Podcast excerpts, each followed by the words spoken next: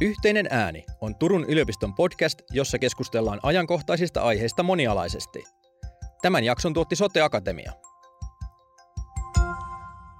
Tervetuloa kuuntelemaan podcastia, jossa puhutaan kulttuurihyvinvoinnista ja siitä, miten tämä asia näyttäytyy erilaisissa hallinnollisissa instituutioissa ja politiikoissa. Mulla on kaksi asiantuntijaa täällä keskustelemassa aiheesta. Esa Pirnes opetus- ja kulttuuriministeriöstä hän toimii kulttuuriasianneuvoksena kulttuuri- ja taidepolitiikan osastolla. Tervetuloa. Ja toisena on Taru Koivisto sosiaali- ja terveysministeriöstä. Hän toimii johtajana yhteisöt- ja toimintakykyosastolla. Ja mun nimi on Anu Laukkanen ja työskentelen Turun yliopistossa.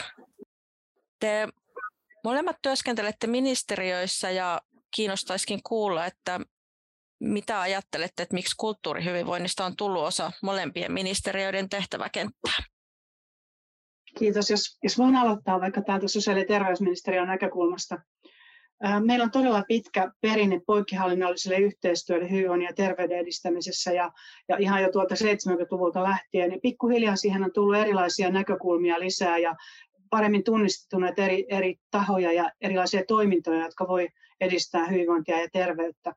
Ja se on ehkä se, mihin tämä on rakentunut kokonaan myös tämäkin, että kulttuurihyvinvointi on myös tunnistettu yhdeksi näistä alueista, joilla voi olla todella paljon merkitystä väestön hyvinvoinnin ja terveyden näkökulmasta. Ja tämä on ollut sekä ehkä niin kuin ministeriössä valtakunnan tasolla että myös tuolla kunnissa, kun tätä työtä on viety eteenpäin, missä itse asiassa ehkä vielä voisi sanoa paremmin edistyksellisemmin ehkä tätä asiaa viety eteenpäin kuin ministeriössä. Eli pitkä perinne, johon on vähitellen rakennettu erilaisia elementtejä sisään.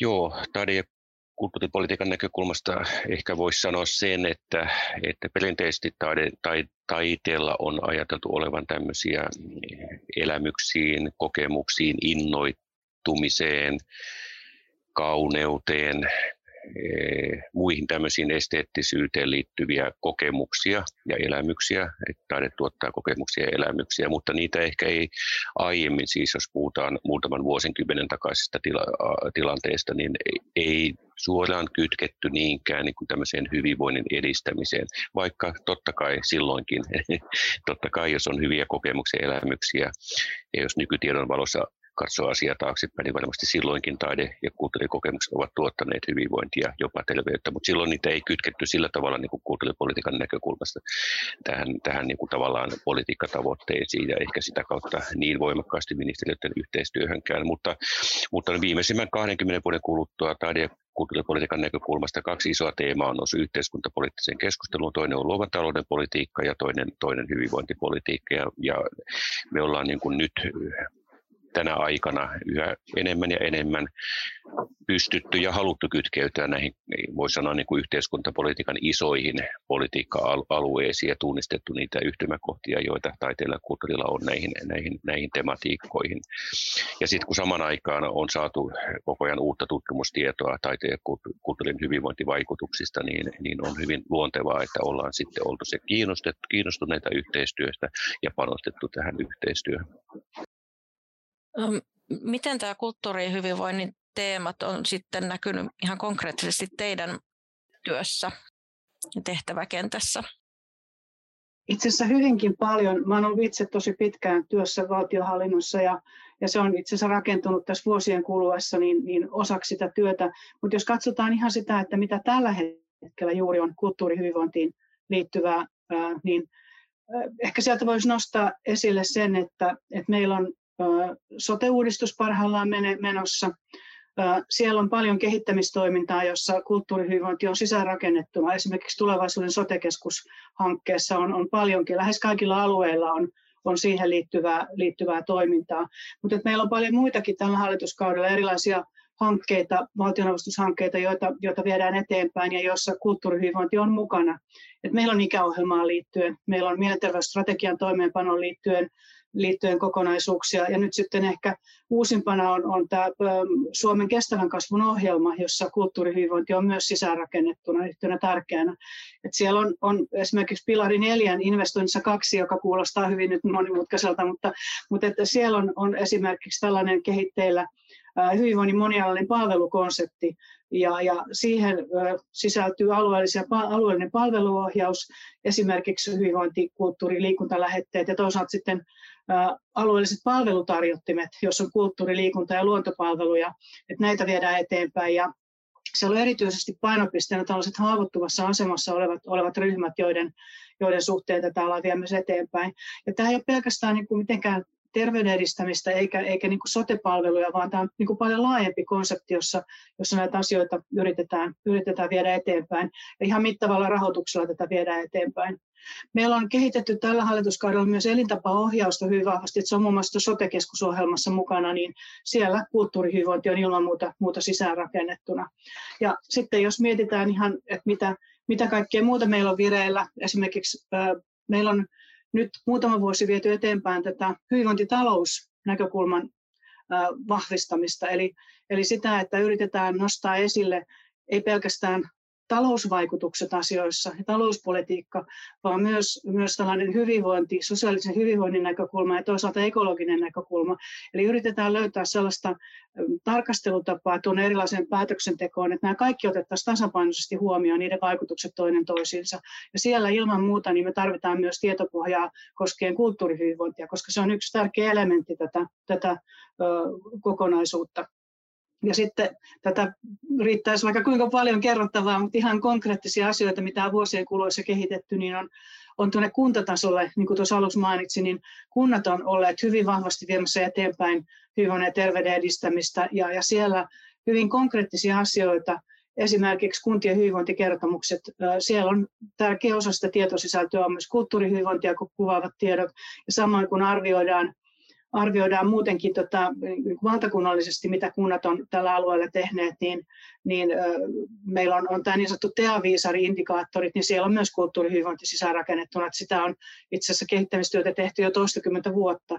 Eli näitä on vaikka paljon, voisi jatkaa vaikka kuinka pitkään, mutta ehkä nämä nyt niitä, niitä konkreettisimpia ja suurimpia asioita, mitä juuri tällä hetkellä on työn alla ja mihin konkreettisesti tässä nyt tosiaan äh, paneudutaan. Um, liittyykö tähän tämä Health in All Policies näkökulma, eli jotenkin just tämä kokonaisvaltaisuus, tai mitä se tarkoittaa? Health in All Policies kyllä ilman muuta, eli terveys kaikissa politiikoissa on, on sellainen, mitä Suomihan on vienyt sitä eteenpäin jo itse asiassa muutaman kymmenen vuotta. Ja, ja sehän tarkoittaa juuri sitä, että, että terveys ja hyvinvointi ei ole mikään pelkästään sote-asia, vaan nimenomaan sitä viedään edes eteenpäin yhdessä. Eli kaikki hallinnonalat, kaikki toimijat, jotka voi omalta osaltaan vaikuttaa. Ja tämä, kun mainitsin tämän hyvinvointitalousnäkökulman tässä, niin se on tavallaan ehkä seuraava askel tässä. Eli nyt lähdetään siitä, että, että me terveyssektorilta, sosiaalisektorilta emme pelkästään yritä vaikuttaa siihen, että muut ottavat huomioon terveyden ja hyvinvoinnin, vaan nyt hyvinvointitalous on enemmänkin tämmöinen tasapainoinen lähestymistapa, missä katsotaan puolia toisin sitä. Eli että esimerkiksi siellä talouspuolella, esimerkiksi valtiohallinnossa valtiovarainministeriökin niin, tai työ- ja elinkeinoministeriö, niin heidän toimeenpano tai heidän tavoitteidensa saavuttamisessa on välttämätöntä myös se, että meillä on hyvinvoiva väestö. Esimerkiksi työvoiman toimintakyky, työkyky on tosi tärkeä näkökulma. Tai jos ajatellaan ihan tällaista niin kuin kestävän kasvun näkökulmaakin, niin ei sitä saada eteenpäin, jos, jos meillä on todella niin kuin hyvinvointivajeita todella paljon. Ja tämä koskee ihan samaa myös siellä ihan paikallistasollakin, kun mietitään, että minkälainen on elinvoimainen kunta, niin se on sellainen, missä on myös hyvinvoiva väestö, ja joka omalta osaltaan niin kuin turvaa sen, sen kokonaisuuden. Ja silloin siellä tarvitaan niitä eri toimijoiden rooleja. Esimerkiksi kuntatasolla niin se on myös siellä kaikki liikuntakulttuuri ynnä muut toimet, jotka, tota, joille tämä on tärkeä näkökulma. Eli puolia toisin yritetään löytää niitä, niitä yhtymäkohtia, millä asioita viedään eteenpäin. Eli tavallaan samasta asiasta on puhuttu tässä terveys kaikissa politiikoissa teemassa, mutta nyt yritetään löytää ehkä vähän tällaista niin kuin enemmän vastavuoroista ja, ja yhdessä tekemisen näkökulmaa tässä hyvinvointitalousajattelussa. Miltä tämä asia näyttää sitten Esa taide- ja kulttuuripolitiikassa ja, ja sun työkentällä? No jos mä katson ihan, ihan niin kuin oman toiminkuvani kannalta, että mä vastaan kulttuuripolitiikan tämmöisestä yleisestä seurannasta ja yleistä linjauksista ja olen mukana monenlaisissa ohjelmatöissä ja strategiasuunnittelussa. Ja kun näitä tehdään tämmöisiä ohjelmatöitä, nykyisin ohjelmia joistakin kulttuuripolitiikan yleisistä kysymyksistä tai, tai sitten vähän yksittäisemmistä taiteen alakohtaisista tai taidepolitiikkaa koskevista linjauksista, niin kyllä se niin on, että ei, ei tänä päivänä oikeastaan tätä kulttuurihyvinvointitematiikkaa voi olla ottamatta esille keskusteluihin ja ikään kuin sille agendalle, josta, josta linjauksia laaditaan. Ja niin, mä itse niin kuin aika usein vastaan ehkä näiden ohjelmatöiden suunnittelusta ja ehkä luotsaamisestakin, ja jos nyt ei jostakin syystä sattuisi tämä tematiikka tulemaan sinne, sinne pöydälle keskusteluihin mukaan, niin toki itselläni on mahdollisuus nostaa sitä esiin että tietoisuus tämän te- teeman niin kuin tärkeydestä niin tietenkin eh, aiheuttaa sen, että, että tosiaan melkein missä tahansa meidänkin alan ohjelmatöissä tämmöisessä linjausten laatimisessa, toimenpideehdotusten laatimisessa hyvinvointi, hyvinvointi on enemmän tai vähemmän mukana. Viimeisimpänä tässä viime, eh, tai itse asiassa tämän vuoden aikana taisi valmistua tämmöinen kulttuurin tulevaisuutta eh, selvittävän työryhmän työ, jossa, joka liittyy tähän koronapandemian vaikutuksiin taide- ja kulttuurialalle ja, ja, ja, ja siinä luotiin näkymää siihen, millä keinoin ja millä tavalla meidän ala voi nousta, nousta, nousta sitten uudelleen niin kuin vahvemmaksi toimijaksi ja e-, ennen kaikkea alan toimijat voimaantuvat uudelleen, niin, niin totta kai siinäkin työssä, niin kuin monessa muussa tämä hyvinvointiteema teema nousi ja nousee, nousee esille ehkä niin kuin vielä taide- ja kulttuuripolitiikan näkökulmasta voi sanoa sen, että tämä hyvinvointiteema kytkeytyy meillä, meillä myös, tämän, tai ehkä nimenomaan tämmöiseen niin kuin taiteeseen ja kulttuurin osallistumisen tematiikkaan, että me tiedetään, että osallistuminen taidetapahtumiin ja taidetilaisuuksissa käy, käymiseen on jakaantunut osin sosio, sosioekonomisesti, osin muista syistä, tottumussyistä ja niin poispäin. Ja me koetamme vaikuttaa monin tavoin siihen, että osallistuminen lisääntyisi, tunnistaen toki niitä esteitä, mitkä vaikuttavat sitten, että kaikki ihmiset eivät ole, ole samalla tavalla aktiivisia kuin toiset. Ja, ja tämä, niin jos, jos ja kun me uskomme, että taiteella ja kulttuurilla on hyvinvointivaikutuksia, niin totta kai silloin se tavallaan se päätyö meillä tapahtuu sitä kautta, että me koetamme, koetamme saada, saada niin kuin lisää tai niin kuin osallistumista lisättyä kaikissa väestöryhmissä. Että ehkä tämä on se mun niin kuin yleinen näkökulma. Sitten nämä, nämä e, yksittäisemmät toimenpiteet, mitä tuossa Talu Koivisto luetteli tosi, tosi monta, niin niissä sitten ollaan mukana ja ne koskee myös meitä OKM. Itse olen mukana ollut tällä hallituskaudella tässä opetus- ja kulttuuriministeriön ja sosiaali- ja terveysministeriön yhteisessä yhteistyöryhmässä, jossa, jossa niin kuin tätä hyvinvointitematiikkaa on, on edistetty. Mutta sitten on niitä, näitä monia muita hankkeita, ikäohjelma ja muita, jotka, jotka tulevat myös meidän, meidän niin kuin hallinnon alalle, alalle läheiseksi ja olla niissä tavalla tai toisella mukana. Eli voi sanoa, että niin kuin, enemmän ja enemmän, enemmän niin kuin tämä tematiikka koskettaa myös taide- ja kulttuuripolitiikkaa ja enemmän ja enemmän ollaan mukana niissä hankkeissa viimeisimpänä myös tämä, tämä Tarun mainitsema hyvinvointitalousteema. Et, et, totta kai tämmöisenä niin kuin isona läpäisevänä yhteiskuntapolitiikkaa läpäisevänä teemana, niin haluamme myös olla mukana, mukana näissä keskusteluissa. Tämä on pikkuhiljaa laajentunut tämä näkökulma, mikä meillä on tähän kulttuurin rooliin hyvinvoinnin edistämisessä. Eli että ennen se oli pitkälti ehkä sellaista niin kuin soten sisäistä tai ennen kaikkea ehkä nimenomaan terveyden edistämisen sisäistä. Mutta nyt siinä on tullut paljon vahvemmin mukaan tämmöinen osallisuus, toimintakyky ja, ja tämän tyyppiset asiat. Ja nyt itse asiassa tämä viimeiset pari vuotta, niin, niin myös tämän henkisen kriisin kestävyyden vahvistamiseen liittyvä näkökulma. Että, että tavallaan meillä on löytynyt enemmän ja enemmän keinoja ja sellaista valikoimaa, toimintamalleja ja, ja tavallaan sellaisia, niin kuin, että sillä tavalla tämä on niin kuin laajentunut aika lailla. Ja sitä kautta on myös löytynyt ehkä tämä, että tämä on meidän niin kuin yhteinen intressi eri hallinnonaloilla. Eli että, että tässä on niin todella, että kun näkökulma voi tukea eri hallinnonalojen tavoitteita eri tavoin, niin, niin tavallaan tämä on ehkä se iso muutos, mikä tässä on tapahtunut. Ymmärrys siitä, että et, et, et mitä tämä on ja mi, mitä se voi olla, mitä se voi olla konkreettisesti. Tietopohja on parantunut ja, ja tosiaan niin kuin sitä kautta myös, myös niin kuin vahvistunut tämä meidän näyttö siitä, että tämä on vaikuttavaa toimintaa, niin kaikki tämä on vienyt asioita aika lailla eteenpäin. Mun mielestä se on iso muutos tässä kaiken kaikkiaankin. Eli se on myös vaikuttanut siihen, että, että millä tavalla tämä yhteistyökin on muuttunut. Se on nykyään helpompaa kuin se oli ennen. Joo, voisin kyllä yhtyä, yhtyä noihin näkemyksiin ja sanoisin oikeastaan niin, että meidän näkökulmasta, eh, taide- kulttuuripolitiikan näkökulmasta, niin jos katsoo vähän taaksepäin, niin ensin oli puhetta tämän teeman, teeman niin kuin tärkeydestä, sitten alkoi syntyä lukuisia hankkeita kulttuurihyvinvoinnin edistämiseksi, mutta ne oli niin kuin tämmöisiä yksittäisiä hankkeita, joita oli kyllä kiitettävän paljon ja varmasti eri puolilla Suomea myös, myös mutta ehkä niin kuin se kokonaisvaltaisempi näitä hankkeita yhdistävä näkökulma oli puutteellinen ja nyt ollaan nähdäkseni niin kuin siinä tilanteessa, että ollaan pääsemässä tämmöiseen, ja osin päästykin tämmöiseen kokonaisvaltaisempaan näkökulmaan, ja pystytään niin kuin vähitellen tuottamaan rakenteellisia ratkaisuja ja, ja tosiaan näitä toimintamalleja kehittämään, joihin, joihin täällä äsken viittasi, että tämä on niin kuin, ollaan nyt siinä niin kuin sekä isommassa kuvassa, että miten, miten tämä to, toiminta ja nämä toiminnot, joita tehdään, ja yksittäisetkin hankkeet, mihin isompaan sekä niin kuin toisaalta meidän näkökulmasta taide- ja kulttuuripoliittisen näkökulmaan, sitten sosiaali- ja terveyspoliittisen näkökulmaan, mutta sitten myös koko yhteiskuntapoliittiseen näkökulmaan ne liittyvät. Eli, eli ollaan tultu niin kuin sieltä sanotaanko niin kuin pienemmistä kehistä kohti isompia, isompia kehiä ja isompia keskusteluja. Tämähän on aivan, aivan loistava, loistava kehityskulku.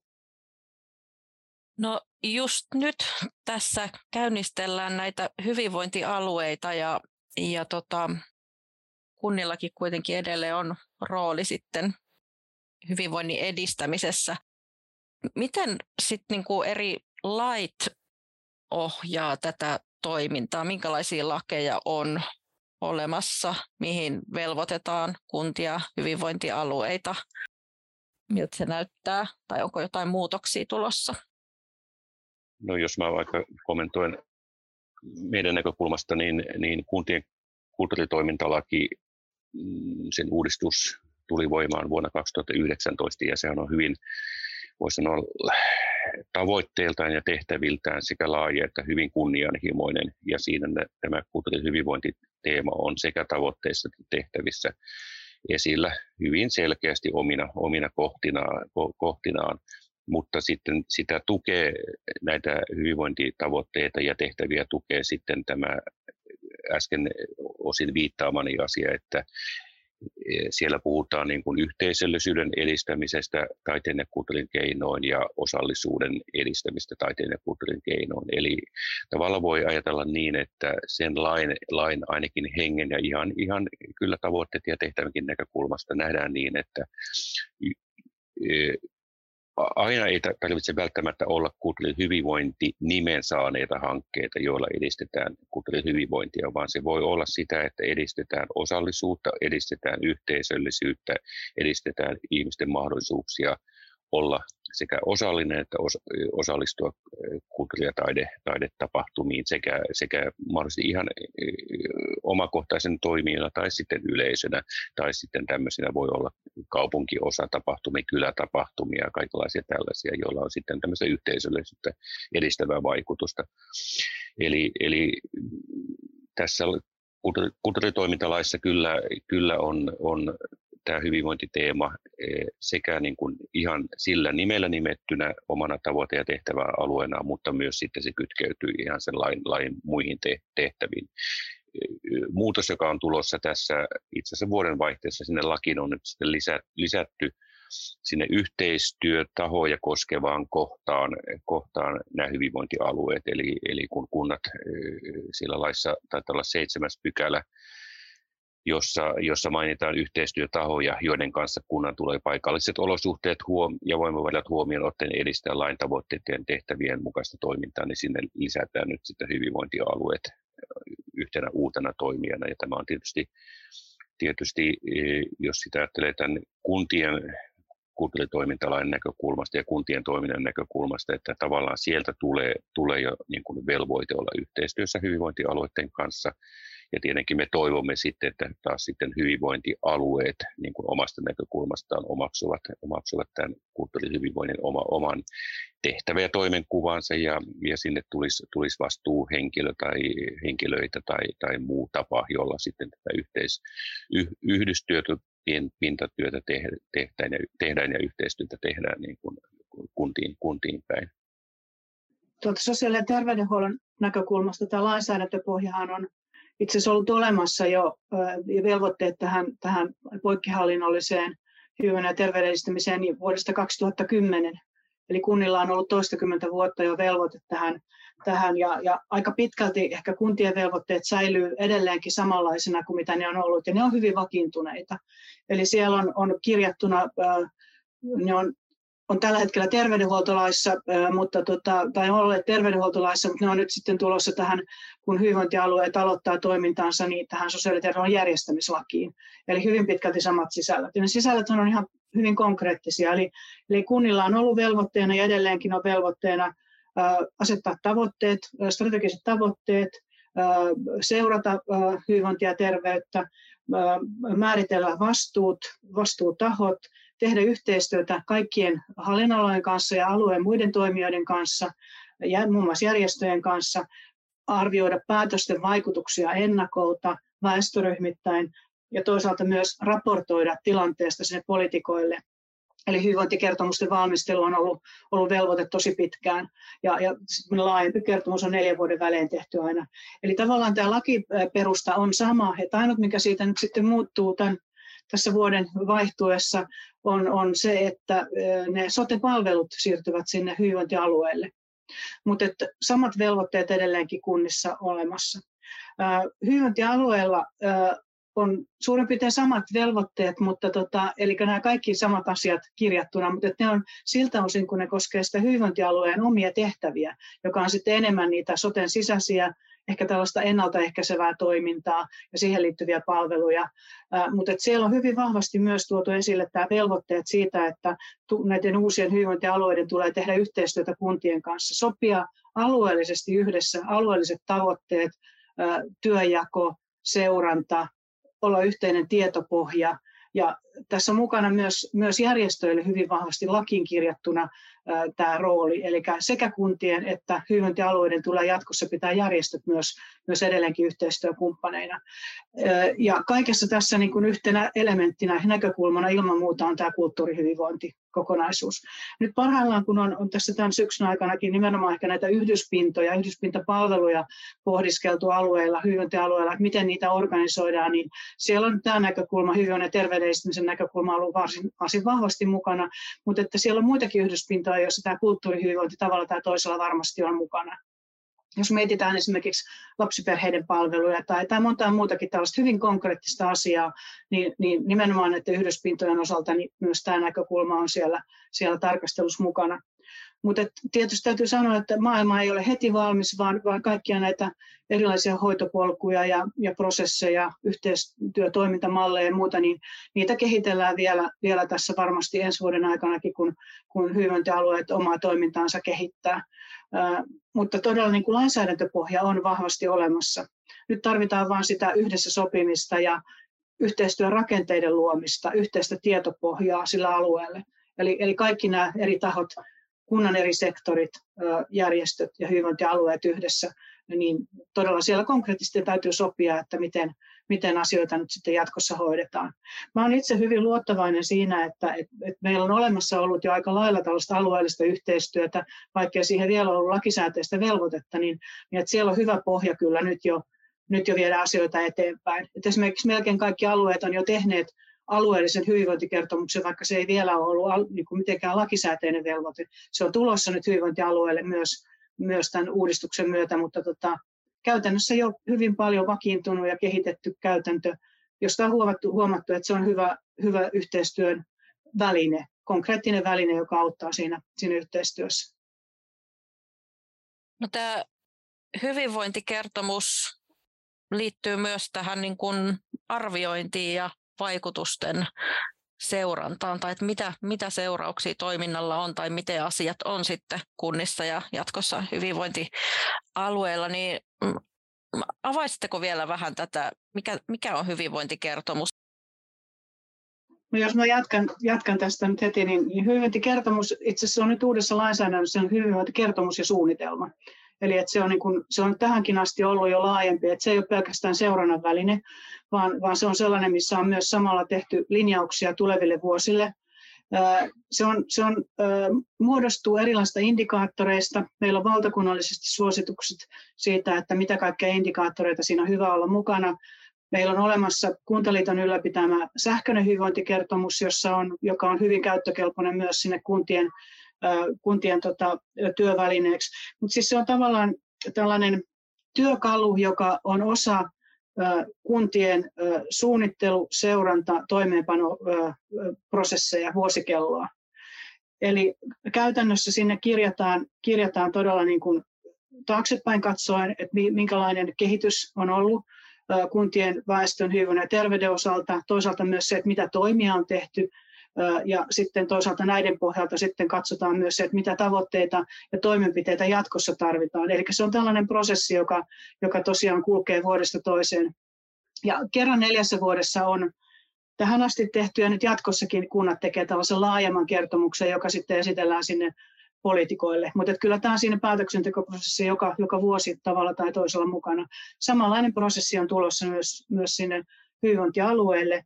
Eli, eli kysymys on siis hyvin konkreettista työvälineestä, jolla pystytään arvioimaan sitä, että mikä on tilanne, mitä on tehty, onko onnistuttu ja mitä tältä pohjalta voidaan johtopäätöksiä tehdä ja, ja mihin suuntaan asioita pitäisi viedä, viedä eteenpäin.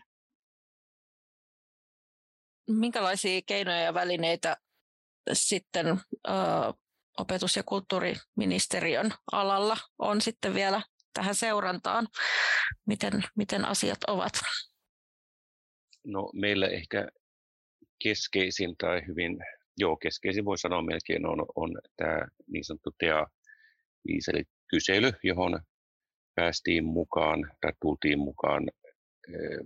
Nyt on kaksi kyselykielosta toteutettu ja sitä on tehty aiemmin, aiemmin muilta toimialoilta, muun muassa liikunnasta. Ja siinähän kysytään niin kunnista ja kunnilta aika lukuisin kysymyksin sitä, että miten he omissa niin kuin hallinnollisissa toimi, toimissaan eh, ottavat huomioon kulttuurihyvinvoinnin edistämisen, eh, onko se siellä heidän suunnitelmissaan ja, ja seurataanko sitä toimintaa millä tavoin. Toki sen näkökulma on niin kuin hallinnon näkökulma, että miten, miten hallinto, mitä hallinto tekee ja miten ottaa huomioon tämän tema, tematiikan. On vaikeampi päästä sitten sinne ihan sinne käytännön toiminnan tasolle ja sen, niin kuin, sitä, sitä toimintaa niin kuin se, seurata. Mutta todella hyvä, että saadaan tietoa tästä kuntien aktiivisuudesta, aktiivisuudesta tämän kyselyn kautta ja, ja voi ajatella niin, että se on se, että me ollaan nyt mukana tässä, tässä TEA, TEA kyselyssä, niin on, on myös niin kuin viesti siitä, että, että taiteella ja kulttuurilla todellakin on hyvinvointivaikutuksia ihan siellä paikallisen tason toiminnassa, kuntien, kuntien toiminnassa. Ja sitten, sitten sillä voi nähdä olevan se vaikutus, että kun kunnat saavat tietoa siitä, nämä on tietysti julkista tietoa, kun julkistetaan kaikki nämä tulokset, niin, niin kunnat saavat tietoa siitä omasta toiminnastaan ja, ja, ja sitten voivat suhteuttaa sitä myös, myös muiden kuntien, kuntien toi, toimintaan, että voisi ajatella, että sillä on, on niin kuin tämmöinen myönteinen kannustava vaikutus. Teavitselin kyselystä yksi kysymys sitten tavallaan muotoutui indikaattoriksi tähän hytekertoimeen, joka on taas sitten tämä eh, kunnan peruspalveluiden valtionosuuden määräytymisperusteisiin liittyvä, liittyvä indikaattori tai indikaattoreita. Me saatiin nyt sinne yksi mukaan Totta kai olisi toivottu, että olisi, olisi saatu useampikin mukaan, mutta olemme tyytyväisiä siitä, että yhdelläkin indikaattorilla päästiin mukaan, koska se, e, sillä on taas se sama huomiovaikutus, että se, tai sanotaan niin kuin tunnustuksen saamisen vaikutus, että tunnistetaan ja tunnustetaan se, että taiteella ja kulttuurilla on hyvinvointivaikutuksia, jolloin, jolloin se on omiaan edistämään tämän, tämän, tämän tai siihen liittyvän toi, toiminnan, toiminnan toteuttamista kunnissa ja toki, toki laajemminkin sitten yhteiskunnassa. Että pidämme niin kuin meidän näkökulmasta näitä no niin kuin, hyviä asioita, jotka ovat toteutuneet viime vuosina niin kuin itsessään, mutta niillä on tämmöinen, voisiko sanoa, niin kuin viestinnällinen vaikutus, että, että niin kuin, kun, kun taide ja kulttuuri on osa hyvinvointitoimintaa myös näissä välineissä, joita, joita on sitten käytössä, niin sitä kautta uskomme, ja, tai toivomme ja uskommekin, että, että, niin, että tähän liittyvä toiminta on se sitten kunnissa tapahtuvaa toimintaa tai sitten jatkossa hyvinvointi, myös hyvinvointialueilla tapahtuvaa toimintaa, niin se pikkuhiljaa askel askeleelta menee eteenpäin. Sä mukana myös tämmöisessä Artwell-hankkeessa, jossa kehitetään menetelmiä tämän kulttuurihyvinvointitoiminnan taloudellisten vaikutusten arviointiin ja laaditaan myös toimenpidesuosituksia. Kertoisitko vähän tästä hankkeesta? Joo, tämä, tämä on itse asiassa yksi niistä käytännön toimenpiteistä, joita tässä STM ja OKAVan yhteisessä sen työryhmän lyhenne on TAIKU, kolmonen taiteen ja kulttuurin hyvinvointivaikutuksia edistävä yhteistyöryhmä, e, niin sen puitteissa sitten e, keskusteltiin siitä, että miten, miten voitaisiin tutkimuksellisesti entistä enemmän niin kuin tukea, tukea niin kuin kulttuurihyvinvointiin liittyvää toimintaa. Ja sitten haasteeksi ehkä tunnistettiin se, että meillä sinänsä niin kuin on akateemisessa, akateemisessa tutkimuksessa enemmän enemmän niin kuin tutkimustietoa näistä taiteen ja kulttuurin hyvinvointi- ja terveysvaikutuksista, mutta vähemmän tietoa siitä, että miten, miten, se, to, miten sen, se toiminta, jos sitä toimintaa saadaan lisättyä, niin mikä tavallaan sillä on sitten se yhteiskunnallinen vaikuttavuus, ja nykyisin kun yhteiskunnallista vaikuttavuutta yhä enemmän katsotaan ja mitataan taloudellisten vaikutusten kautta, niin koimme, koimme hyväksi, että jos saataisiin niin kuin tutkimustietoa myös, myös tästä taloudellisista vaikutuksista. No, tämä hanke, mikä sitten, sitten toteutettiin tämmöisen valtioneuvoston eh, niin sanotun TEAS-tutkimushankkeena, niin, niin se ei sinänsä vielä tuota niin kuin tietoa niistä taloudellisista vaikutuksista. Se on niin kuin aika epärealistista, koska se on hyvin vaativa, vaativa niin kuin tavoite tuottaa, tuottaa sen tyyppistä tietoa, mutta tässä onkin oleellista se, että koitetaan niin kuin tunnistaa niitä menetelmiä, tutkimusmenetelmiä, joilla voitaisiin saada sitä taloudellisiin, taloudellisiin vaikutuksiin liittyvää tietoa. Ja tästä hankkeesta nyt saa tulla, tultaneen saamaan se työ valmistuu tuossa kevään, kevään mittaan niin kuin niillä menetelmillä, joita siinä hankkeessa, Itä-Suomen, Itä-Suomen yliopiston, yliopiston vetämässä hankkeessa, joilla he testaa ikään kuin sitä omaa, omaa menetelmäänsä, joka on tämmöinen, tämmöinen eh, terveystieteellinen lähestymistapa tähän, tähän asiaan. Niitä lähestymistapoja voi olla muitakin, mutta meillä olikin tavoitteena, että, että niin kuin saadaan niin kuin, muutama keissi, heillä on taitaa olla kaksi keissiä, keissiä joten kautta he niin kuin testaa sitä oma, omaa menetelmäänsä. Että tämä on niin kuin, voi sanoa pitkän polun ensimmäisiä askelia, jos niin kuin halutaan päästä siihen tilanteeseen, että jossakin vaiheessa, jossakin vaiheessa pystyttäisiin ihan, ihan oikeasti sitten jopa niin kuin tämmöisessä kansantaloudellisessa ulottuvuudessa mielessä saamaan tietoa siitä, mikä tämän tyyppisen toiminnan vaikutus, taloudellinen vaikutus on. Niin täytyy niin kuin lähteä niin kuin pienin askelin tässäkin asiassa, niin kuin, niin kuin monessa muussa asiassa liikkeelle ja, ja niin kuin sitä kautta vähitellen lisätä, lisätä sekä tietoa että tietoisuutta.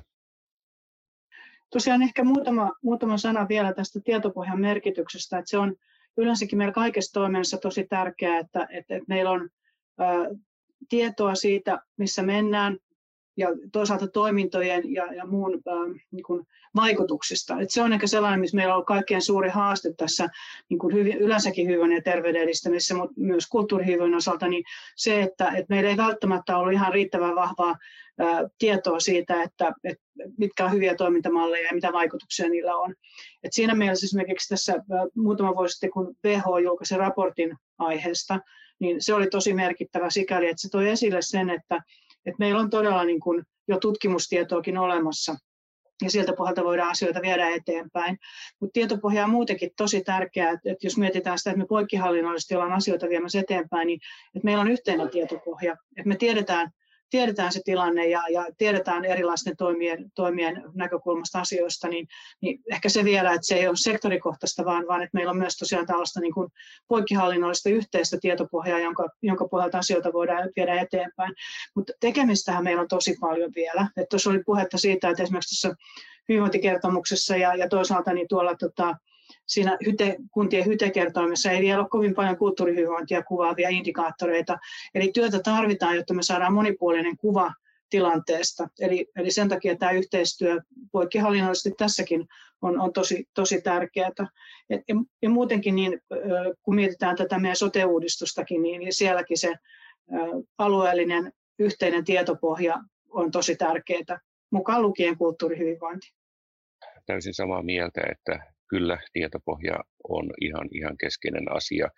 Sanoisin jopa niinkin päin, että vaikka itse, itse niin olen tutkimustaustainen ihminen ja, ja, ja tota, vastaan myös meillä kulttuuripolitiikan tutkimusasioista, niin olisin hyvin tai melko vaativainen sen suhteen, että eh, tämmöisiä politiikkatoimia, pitkälle meneviä politiikkatoimia ei itse asiassa pitäisi toteuttaa ennen kuin kyseiseen asiaan liittyvä tietopohja on kyllä niin vahva, että kyllä se on, kyllä se on ihan keskeinen, keskeinen vaatimus. Mutta tässäkin nähdäkseni mennään niin kuin hyvässä tahdissa, että, että tätä taiteen ja kulttuurin hyvinvointivaikutuksista on niin kuin tutkimustietoa olemassa, mutta se on osin puutteellista, puutteellista vielä, vielä mutta se niin kuin kyllä, kyllä niin kuin lisääntyy jatkuvasti, koska kiinnostusta tähän tematiikkaan on tutkimuksen kentällä. Mutta sitten nämä yhteiskunnalliset vaikutukset ja vaikuttavuudet, jotka, joita niin kuin yhä enemmän kysytään kaikilta politiikka-aloilta, niin se on se iso haasteellinen kysymys ja, ja siinä ollaan tietysti vielä hyvin, hyvin alkutaipaleella, niin kuin tuossa äskenkin viittasin, mutta, mutta askel, askeleelta mennään tässäkin asiassa eteenpäin. Öm, no, tässä puhuttiin alussa ja koko ajankin oikeastaan pienistä muutoksista, mitä tässä on tapahtunut tässä kulttuuri- ja hyvinvoinnin edistämisessä. Mutta jos nyt katsotaan vielä vähän pidemmälle tulevaisuuteen, niin mitäs, mitä tulisi tehdä, että tätä toimintaa saataisiin yhä laajemman väestön osan ulottuville? Mitkä olisi sellaiset teidän näkökulmasta tärkeät toimet tai visiot ehkä jopa? Jos ajatellaan ihan lähivuosia, niin meillä on todella hyvää kehittämistyötä tehty nyt esimerkiksi tämän hallituskauden aikana. Meillä on erittäin hyviä hankkeita, joissa on kehitetty hyviä toimintamalleja. Ne pitäisi saada nyt levitettyä, juurrutettua, laajennettua koko maahan. Eli että, että niin kuin tuossa Vesakin aikaisemmin viittasi siihen, että alun perin aikaisemmin on ollut hyvin paljon tämmöistä niin kuin hankelähtöistä tämä toiminta, niin nyt ne pitäisi saada laajemmin käyttöön. Meillä on alkaa olla näyttöä niistä ja, ja hyviä kokemuksia, niin ehkä se on sellainen, minkä mä näen itse kaikkein suurimpana niin kuin mahdollisuutena juuri nyt. Ja varsinkin sen takia, että kun meillä on nyt tämä suuri sote-uudistus tapahtumassa, niin, niin sen osana on nyt hyvä mahdollisuus viedä eteenpäin näitä että esimerkiksi tämä, näitä erilaisia monialaisia palvelutarjottimia, mitä on toisaalta elintapaohjauksen toimintamallit, paljon muita tällaisia, jotka pitäisi saada nyt vakiintumaan ja jota kautta se todella sit saadaan myös sinne väestön ulottuville, että sitä kautta vietäisiin eteenpäin. Mutta kyllä se toisaalta myös ehkä sellainenkin, että vielä enemmänkin pitäisi saada tätä yhteistä ymmärrystä ja oivallusta siitä, että mikä merkitys kulttuurihyvinvoinnilla on niin vietyä eteenpäin. Eli kyllä mä toivon, että me saadaan meidän uuteen hallitusohjelmaan nyt esimerkiksi ensi vuonna tämä hyvin, hyvin vahvasti sisäänrakennettu, että me saadaan sieltä se tuki seuraavalle neljälle vuodelle asioiden eteenpäin viemiseen. Pidän sitä tosi tärkeänä. Ja ehkä sitä kautta myös sitten pidemmällä aikavälillä saadaan pikkuhiljaa askel askeleltua vietyä, vietyä eteenpäin tätä, tätä asiaa. Joo, hyvin samoilla linjoilla. Että olen samaa mieltä, että, että niin kuin tietoisuus asiasta on, on aika hyvä ja aika luottavasti katson kyllä itsekin tai odotan seuraavaa hallituskautta ja siihen liittyvää hallitusohjelmaa, että olen ymmärtänyt, että aktiivisuutta tämän tematiikan esiin nostamiseen on paitsi meillä mole, molemmilla ministeriöillä, niin myös, myös niin kuin ikään kuin tässä meidän toimin, toimijakentässä vähän, vähän la, laajemminkin, että kyllä tähän, tähän kohdistuu selvästi sekä kiinnostusta, kiinnostusta että odotuksia. Sitten käytännö, käytännössä, miten asiat etenee me, meidän näkökulmasta ehkä toivetta kohdistuu nyt sitten hy, sinne hyvinvointialueisiin, mutta olen ymmärtänyt, että tämä on niin akuutti iso muutos, muutos työ tällä hetkellä menossa, että, että niin ihan, ihan tässä akuutissa muutostilanteessa varmaan ei vielä, vielä niin kuin tämän meidän teeman kannalta niin kuin oleellisia uusia toimia tai toimintoja varmaan pysty, pystytä käynnistämään, mutta, mutta jatkossa ja, ja toivoakseni jo tässä tulevalla hallituskaudella, niin sitten, sitten saadaan sitä yhdyspintatyötä ja yhteistyötä kuntien hyvinvointialueiden välillä ja molemmat niin kuin omine toimi, toimineen niin kuin toimimaan samaan suuntaan, niin uskon, että tästä, tästä vielä hyvä tulee. Sitten vielä loppuun tämmöinen henkilökohtainen kysymys. Miten te huolehditte omasta kulttuurihyvinvoinnistanne? Ihan tärkeä kysymys. Kyllä itse harrastan kyllä käyn konserteissa, teatterissa, taidenäyttelyissä ja nyt ihan viimeisimpänä tällä viikolla uusin museokorttini. Eli, eli tällaisia hyvin, hyvin konkreettisia asioita, jotka kyllä omalta osaltaan kyllä on, on ihan paljonkin auttamassa tätä työhy, omaa työhyvinvointia ja työssä jaksamistakin muun muassa. Joo, omalta osaltani nostaisin esiin yhden hyvän vaikutuksen näistä koronavuosista, ja se on ollut tämä kotimaan matkailun lisääntyminen, joka varmaan on laajemmin, laajemminkin useampia ihmisiä koskeva, mutta myös henkilökohtaisesti, että, että myös omalla kohdalla vaimoni kanssa olemme lisänneet huomattavasti niin kuin kotimaan matkailu ja nimenomaan sellaisiin kohteisiin, joissa on tämmöinen, voi sanoa niin kuin ihan, ihan hyvinvointivaikutus. Meillä on hienoja, syntynyt Suomeen ihan hienoja tämmöisiä matkailu, uuden tyyppisiä matkailukohteita, jotka ovat hyvin, hyvin toteutettuja. On, on kartanomajoitusta, ruukkialueita, joita on, joissa niin kuin tämmöinen luonnon ja se kulttuuriympäristön y- y- yhteisvaikutus tulee hienolla tavalla esiin. Katselee niin kuin, ja katselee ympäristöä ja kokee, kokee niitä asioita, mitä, mitä kokee näissä kohteissa. Niissä on monissa, monissa saattaa olla jopa enstaiden näyttelyitä tai muita tämmöisissä kartanomiljöissä tai, tai luukkimiljöissä tai niiden historiasta kertovia näyttelyjä tai muuta. Ja siellä voi olla myös ihan, ihan muuta, muuta taideohjelmaa, niin ne on todella elämyksellisiä kokemuksia, että kannustan ja suosittelen, suosittelen tämän, tämän tyyppisen toimintaan. Kiitos näistä näistä ajatuksista ja kokemuksista ehkä tämmöinen kurotus sit sieltä hallinnon ja ministeriöiden näkökulmasta, niin kuitenkin se museokäynti ja kaikki vaatii sitä, että siellä on myös tehty ministeriöissä töitä ja meillä on myös toimivia tällaisia palveluja, missä, missä, missä sitten voidaan kokea näitä asioita. Mutta kiitos teille paljon asiantuntemuksen jakamisesta. Kiitos. Ja, kiitokset. Yhteinen ääni.